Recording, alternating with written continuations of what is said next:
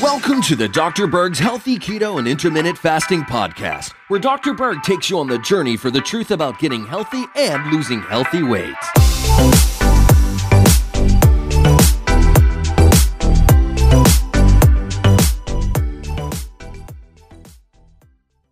You know, in the morning, I usually bring my wife coffee, and I usually am up a lot earlier uh, after my deep dive in researching and things. And of course, I always bring up some interesting conversations when she's sort of half asleep. So this morning, I came in there and I said, Hey, Karen, have you ever pondered this idea on the relationship between someone's breath and their microbial diversity? Of course, she just gives me that look like, What?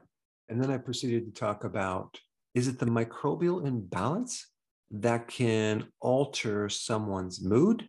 Or is it the mood that can affect the microbiome? And her response was, I need more coffee. So, anyway, hopefully you're awake today and I can talk to you about this. But the relationship between your mood and your microbiome is very, very interesting. If you are in kind of a state of anxiety, chronic stress, and worry or depression, your microbiome greatly changes, okay? And your breath changes as well. And this is why when someone's chronically stressed, um, their breath can become pretty nasty when someone is in a depressed state chronically, uh, they can develop halitosis. Even the pathogenic microbes that give off that sulfur uh, smell are increased when you're in that state. And a lot of the protective friendly bacteria are diminished.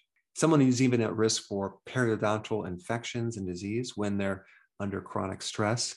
But typically, when someone is stressed or has anxiety or some even a panic attack, their breath changes dramatically.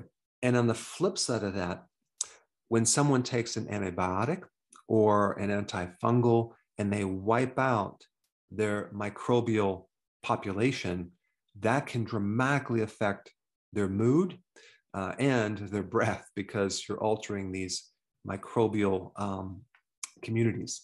So, this is why one of the big side effects from an antibiotic is an overgrowth of yeast in your mouth, like thrush. That gives off kind of a bad odor.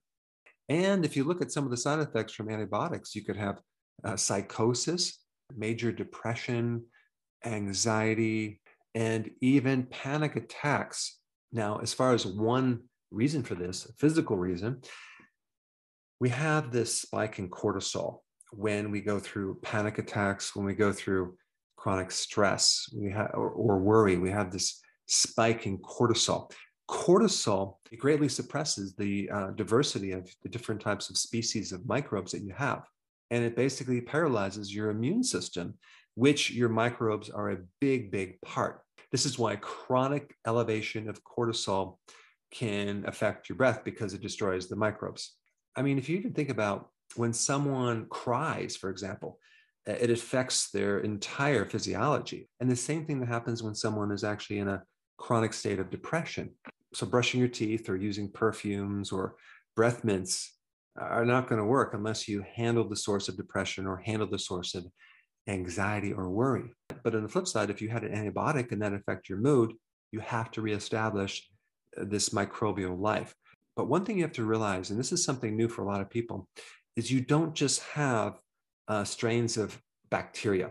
You have a complex group of friendly bacteria, friendly yeast, friendly fungus, and they all work together, very similar to the microbes in the soil. Like when you're gardening, you need the right ratios of bacteria to the fungal population. If you're too heavy in the bacteria and not enough fungus, you're not going to have the mobilization of the nutrients. And so we don't want too much of uh, one population. We want the correct uh, ratio of fungus to bacteria. The same thing in your gut. You should start eating foods that are uh, fermented, for example, that have healthy yeast as well as bacteria, like uh, kefir, like sauerkraut, things like that. So you have the microbiome, okay? That's all the friendly microbes, but you also have mycobiome. That's M Y C O biome. That is the population of friendly funguses in your body. So we need both. And so when you take an antibiotic and you kill off your microbes, and then you get a yeast infection, it's because these yeast and fungus now become competitive. They no longer are friendly. I wanted to just increase your awareness that your mood can affect your microbes, and your microbes can also affect your mood. And you have to identify what is the real cause of that. And you can use your breath as an indicator of what's happening to your microbes because the quality of your breath is directly related to mainly your balance of the right microbes. I now I've done a lot of videos on chronic stress and depression, and there can be some uh, nutritional reasons for that, like vitamin D is the best nutrient for depression, and vitamin B1 is the best antidote for anxiety. So you might want to try that. But also just being out in the sun, being out in nature, getting more space, changing your environment is so, so, so important versus being stuck in the house, watching the news all day. Very, very bad to keep your mood up.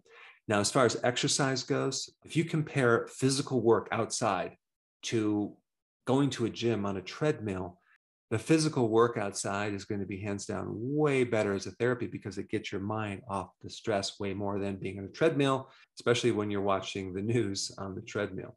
But I do want to say one of the best exercises that I found for, for mental stress is indoor rock climbing. Boy, there's nothing better than doing rock climbing just to extract you from your stress. Uh, but you can do the same thing with uh, hiking outside, and there's many of exercises that will help.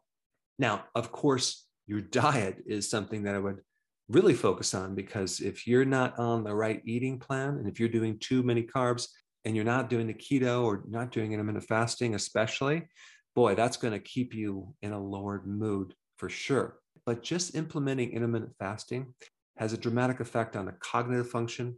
It'll bring you out of anxiety and put you in a great state of mind.